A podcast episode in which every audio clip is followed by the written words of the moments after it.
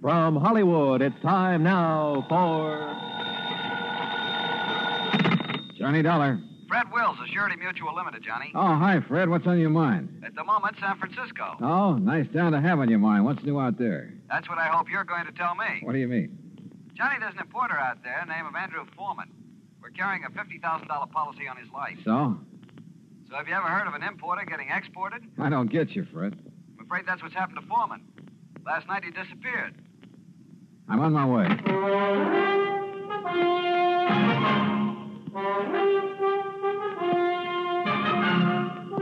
Bob Bailey in the exciting adventures of the man with the action packed expense account, America's fabulous freelance insurance investigator. Yours truly, Johnny Dollar.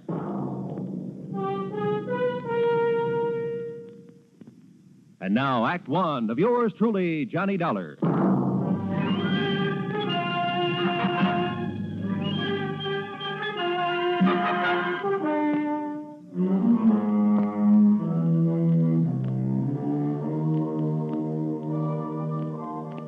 Expense account submitted by Special Investigator Johnny Dollar to the Home Office Surety Mutual Limited, Hartford, Connecticut. Following is an account of expenses incurred during my investigation of the Blinker matter.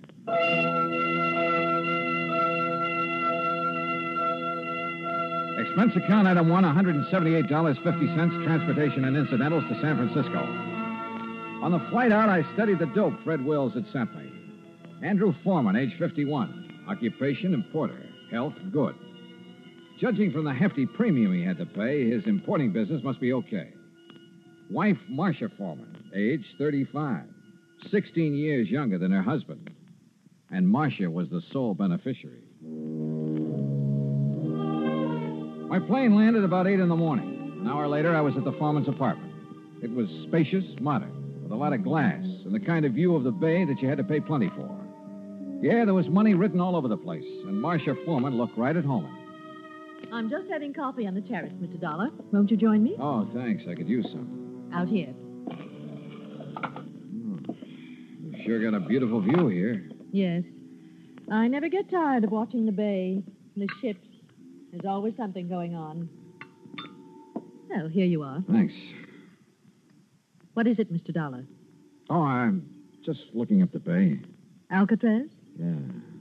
Such a grim looking place. Yeah, it's a real exclusive club. But I uh, managed to get a couple of new members into it. I don't think I care for the kind of job you have, Mr. Dollar. Trouble wherever you go. Suppose we talk about your troubles. All right. I told the police all I know when I filled out the missing persons report. But I'll go over it again for you. If you don't mind. Your husband disappeared the night before last. Yes, that's right. What time?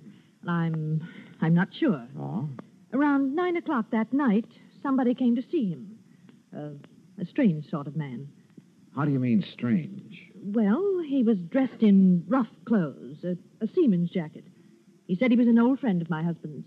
Did he give you his name, Mrs. Foreman? Only Blinker. Blinker? Yes, he said that's what everybody called him. I guess because he kept blinking his eyes very rapidly. I see. Well, I showed this this Blinker person into the den where my husband was and left the two of them together. Uh-huh. A few minutes later, my husband came out and told me he was going to drive Blinker downtown and find him a hotel room. So I went to bed. I was tired and went right to sleep. And? Well, my husband and I have adjoining bedrooms. When I went in to call him yesterday morning, he was gone. The bed, it hadn't been slept in. I called his office thinking he might have decided to work late, but they hadn't seen him. Then you called the police. Yes? Mrs. Foreman, had your husband ever mentioned this man Blinker before? No, I'm quite certain he hadn't. Can you describe him?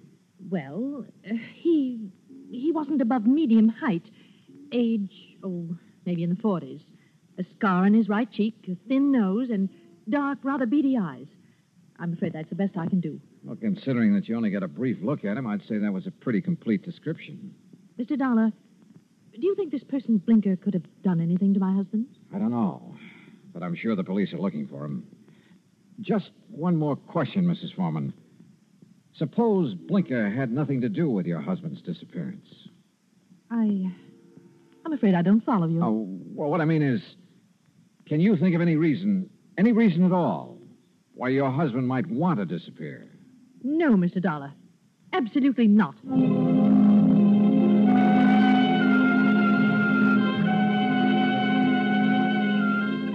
Marcia Foreman sounded pretty certain of that last answer.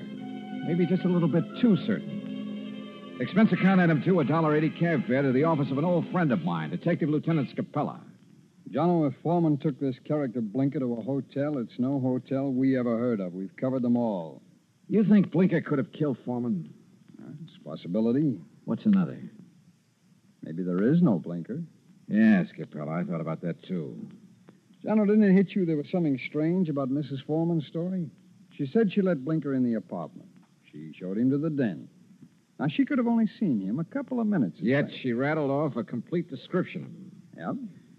Sure is me, Scapella, right between the eyes. And the way she described it. Yeah, I know. Seaman's jacket, beady, blinking eyes, scar on the right cheek. Oh, he sounds real distinctive. Real distinctive. Or real faked. Well, the trouble is, smelling a fake's one thing, proving it's another. What do we got for a motive? For one thing, 50,000 bucks. She was Foreman's sole beneficiary. It's interesting. That's real interesting. Excuse me, General. Scapella. Oh? Oh, yes. What? I see. Yes, okay. Yes, yes. All right, thanks, Mr. Arnold. John, it looks like we better back up and start all over. What do you mean? That was Wayne Arnold. That's Foreman's attorney. He had a telephone call this morning. From Foreman? No, but from somebody just as interesting. Blinker. Yeah, Blinker.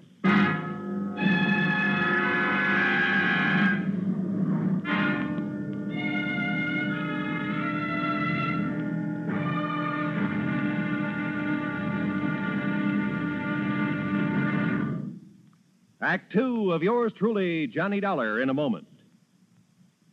Many of us on the job are clock watchers and time clock punchers just waiting for time to quit.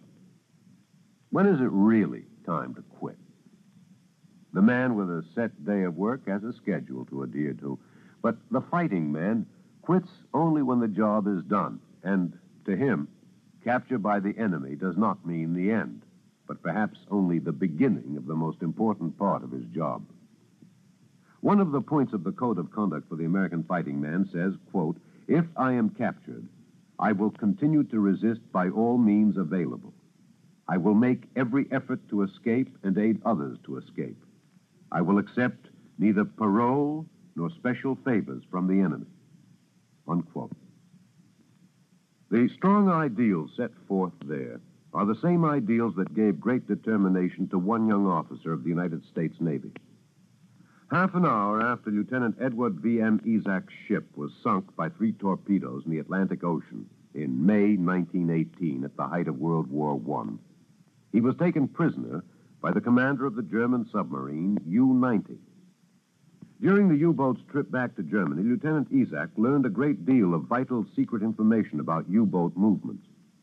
Determined to make this information available to the United States and allied naval authorities, Lieutenant Izac, while on his way to a prisoner of war camp, risked his life by jumping through the window of a rapidly moving train.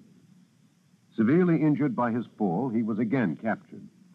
Months later, aided by several American Army officers who short circuited the prison lighting system, Lieutenant Izac escaped through barbed wire fences and amid heavy rifle fire from the guards. After seven days and nights of rugged travel over the mountains, and with only raw vegetables for food, he swam the swift current of the Rhine River right under the noses of the enemy sentries. Evading many enemy soldiers, he reached the American legation in Bern, Switzerland, and completed his self assigned mission. For risking his life many times above and beyond the call of duty, Lieutenant Edward Izac was awarded the Medal of Honor. His personal code of conduct had made him realize that war doesn't end with confinement as a prisoner of war. That is when the real responsibility may begin. And now, Act Two of yours truly, Johnny Dollar, and the Blinker Matter. Like Scapella said, we had to back up and start all over again. Just when we talked ourselves into thinking Marcia Foreman's story about Blinker was phony, her missing husband's lawyer phoned and told us he just heard from Blinker. Item three, a dollar seventy, cab fare to the office of Wayne Arnold, Foreman's attorney. I met him just coming out his door. Did you wish to see me? Mr. Arnold, Yes. I'm Johnny Dollar. Oh, yes, the insurance investigator. Mrs. Foreman told me you'd been questioning her. Look, I'm sorry, but I'm in rather a hurry. I have an appointment and I'm late for it. Sorry, but this will only take a minute or two. I was in Lieutenant Scapella's office when you phoned a while ago about this man Blinker, Mr. Arnold. Oh, yes. When did you hear from him? Just a little while ago, I called Marcia Foreman right away, and she thought I ought to call Scapella. What did Blinker say on the phone? It was a strange conversation. He sounded nervous, excited, almost out of breath. Said he wanted money, $10,000. If he didn't get it, he'd.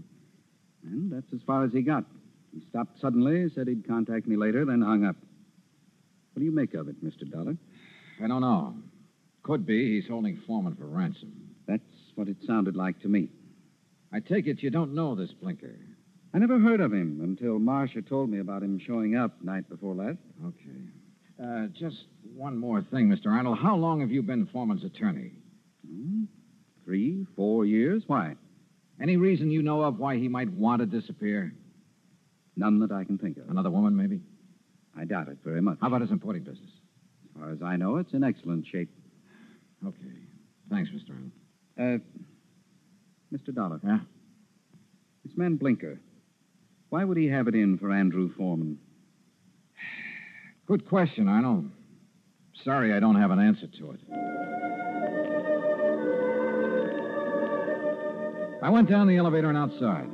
I stopped at the corner to get some cigarettes, and that was my first lucky break. Because just as I was leaving the counter, I saw Arnold come outside. And the way he looked up and down the street made it plain he wanted to see if anybody was watching him. He got into his car and drove off. I grabbed a taxi, that's item four, and trailed him. He drove into Golden Gate Park and stopped. I got out down the road and worked my way toward him behind some bushes. Pretty soon, a woman came over and got into his car. I couldn't hear what they were saying, but I didn't need to. Because when I saw the kiss, I got the message. The woman was Marcia Foreman. I went back into town and waited for Marcia outside her apartment door. She showed up about half an hour later. Why, Mr. Dollar. What is it? Is something wrong? Yeah, something's real wrong, Mrs. Foreman. I want to talk to you. All right. Come in. But I've already told you all I know. The story you told me about this man, Blinker, there's no such person, is there? What? You and Arnold made it up. I know that's not true. What about you and Arnold, Mrs. Foreman? I, don't know what you're talking about. Well, then tell me, did you enjoy your visit with him in Golden Gate Park an hour ago? Oh, that. Yeah. Well, all right, Mr. Dollar. Wayne Arnold and I have. Well, we've been in love for some time. Did your husband know? I'm not sure. We were trying to find the right time to tell him. I don't think he'd really have cared very much. Oh. My husband and I haven't gotten along very well the last year or two. I guess I really didn't know him when I married him. Mr. Dollar, this has nothing to do with my husband's disappearance. You must believe that. That's so. I didn't make up the story about Blinker. I didn't kill my husband, if that's what you're thinking. Has he been killed? I. I don't know. You, you've got me confused. If you didn't do it, how about Arnold? No. He'd have no reason. Besides, he wasn't even in town the night before last. I can check that. I know you can. Mrs. Foreman, maybe you're telling me the truth, and maybe you're not. Sooner or later, I'm going to find out which. I am telling you the truth. Then can you give me any reason at all why your husband has disappeared? There's. There's one possibility, Mr. Dollar. It might have something to do with his importing business. What's that mean? My husband. Well, he seems to have made a lot of money out of his importing business. More than the kind of thing he usually imports would warrant. What does he import? Oh, trinkets, curios. From the Orient, mostly. Have you a key to your husband's office? Yes. Let me have it. I want to take a look around. I went over the papers in Foreman's office and found out his last shipment had come in three days ago on the Indian Princess. Mrs. Foreman had said Blinker was wearing a seaman's jacket. I headed for the waterfront, but the ship was gone. Near the pier was a beat up eating place called Gus's Cafe. A woman with an apron came over. She was about six feet tall and almost that wide. What can I do for you, buddy? I want to talk to the owner, Gus. That's me. You're Gus? Short for Gussie. What's on your mind, buddy? Johnny, Johnny Dollar. I want some information. You a cop, buddy? No, I'm not a cop. You look like a cop. Now listen, that freighter that shoved off from this pier, the Indian Princess. Docks there regular. You know any of the sailors from her? Just about all of them. They all come in here. Hey, look, Gussie. Gus. Okay, Gus. You ever happen to hear of a sailor named Blinker? Sure. You know him? Sure. About medium height, scar on the right cheek, blinks his eyes all the time? I said I know him. What do you want, an affidavit? Oh, Gussie, you're the most beautiful thing that's happened to me all day. That's what they all tell me, buddy. But flattery don't get 'em a thing. Might help you, though. You're kind of cute. Uh, yeah, look, did Blinker sail on the Indian Princess? Nope. Then where is he? Fact is, I don't know. Blinker's disappeared. Act three of yours truly, Johnny Dollar, in a moment. Times have changed, and so has the man. Through the ages, man has advanced both physically and mentally. Prehistoric man's concept of war and living was like that of an animal. His implements were crude, his knowledge simple. It was survival of the fittest. From his club and stones to bows and arrows and spears, from muskets and sabers to atomic rifles and missiles, man has progressed in the art of attack and defense. With each new phase, man's knowledge has developed. Today, the warrior, if he can be called such, is not a stone thrower, a bowman, or a swordsman. He's a technician who needs knowledge of all that science has developed. He's a sonar man, a radar man, a rifle man, or a torpedo man, a missile man, or a pilot. But whatever his job, he needs the skill and the technical know how to do the job and do it well. Yes, times have changed, and so has the man. And now, Act three of yours truly, Johnny Dollar and the Blinker Matter. Then you don't have any idea where Blinker is now, Gus? Not the slightest, buddy. Oh, great. Then I'm right back where I started from. Blinker was mixed up in something, all right. What do you mean? The Indian Princess docked the other night. Blinker come in here for a cup of coffee. That's one thing the sailors around here all miss when they're out to sea. My coffee. There's no one makes coffee like me. Why, there's nobody on the whole yeah, coast. yeah, I know. About Blinker now. Well, he seemed pretty pleased with himself. Said he was onto something good. Did he say what he meant by that? No, just sat there looking pleased with himself. Oh, yeah. He showed me the elephant. Said it was going to make him a lot of money. What elephant? He had a carved elephant about six inches high. Must have picked it up somewhere. Maybe he was going to sell it. I don't know. Hmm. Foreman imported curios from the Orient. His last shipment came in on the Indian Princess. That elephant could have been part of it. Foreman? Who's he? And never mind. Well, I wonder where I go from here. I wonder what I'm going to do with all Blinker's stuff if he don't show up for it. Maybe I'm. Sp- what did you say about Blinker's stuff? What stuff? I got a back room where I let the boys keep their gear when they're ashore. You've got Blinker's things there now? Sure have. Why didn't you tell me? You never asked me. In the back room, I went through Blinker's sea bag. Near the bottom, I found a carved elephant. An ordinary looking elephant, until I twisted one of the legs loose. It was hollow, and inside a little paper packet full of white powder. Suddenly, the whole deal slid into place, and just as suddenly, the whole deal made me slightly sick. Now I wanted to see the rest of those elephants real bad. According to the records in Foreman's office, the shipment was in a warehouse. I went outside and over to the pier. Johnny. What? Oh, Gus. Come here a minute, Johnny. Look, look, I'm in a hurry. Thanks for everything. I'll see you later. You've got time to see this? Over here, near the pier. Wait a minute. Yep. A body, all right. One of the boys just fished it out of the water. I sent him to call the cops. Looks like it's been in the water quite a few hours. Gus? Yep. It's Blinker, all right. I knew I had to work fast now. I headed out on the pier for the warehouse. Once I thought I heard footsteps somewhere behind me. I stopped and listened. There was no sound.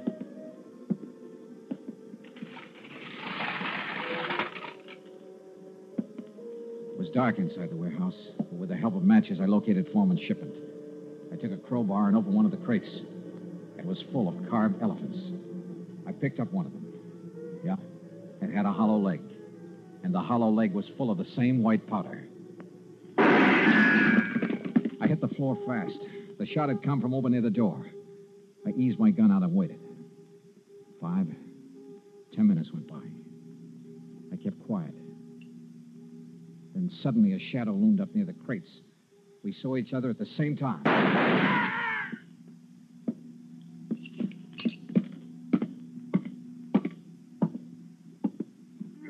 Oh, my shoulder. Well, well. The missing man himself, Andrew Foreman. Look, I. Blinker found out what you were importing in those carved elephants. He tried to blackmail you. Uh, I don't know what you're talking about. Oh, sure, sure. You probably told him you'd pay off. That's when you drove him downtown night before last. Then you tried to kill him, but he must have got away. I tell you you. called your lawyer, tried to put the squeeze on through him. But he had to hang up in a hurry. You were probably getting close. You finally caught up with him, didn't you, Foreman? Look, you, you've got no proof of anything. Why should Blinker try to blackmail me? Like I say, he found out about the narcotics in those hollow elephants. It was put there without my knowledge. You have no proof I was involved. You know, Foreman, it doesn't much matter. You've got even bigger troubles than that staring you in the face. I, I don't understand. Blinker's body has been recovered from the bay. I wouldn't know anything about that. You've got no proof of that either. No. There were two bullet holes in Blinker. Five will get you ten. The slugs in him came from this gun of yours. The gun? Yeah. This is something that can be proved. Well, Yeah. All right. I just didn't have any choice.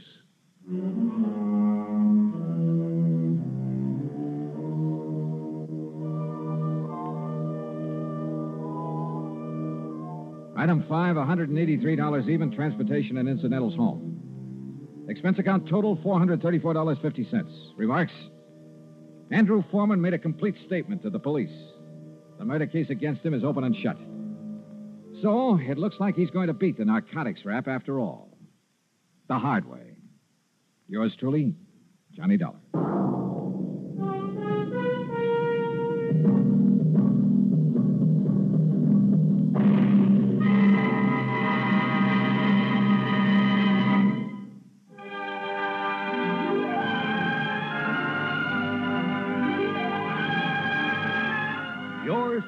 Johnny Dollar, starring Bob Bailey, originates in Hollywood and is produced and directed by Jack Johnstone.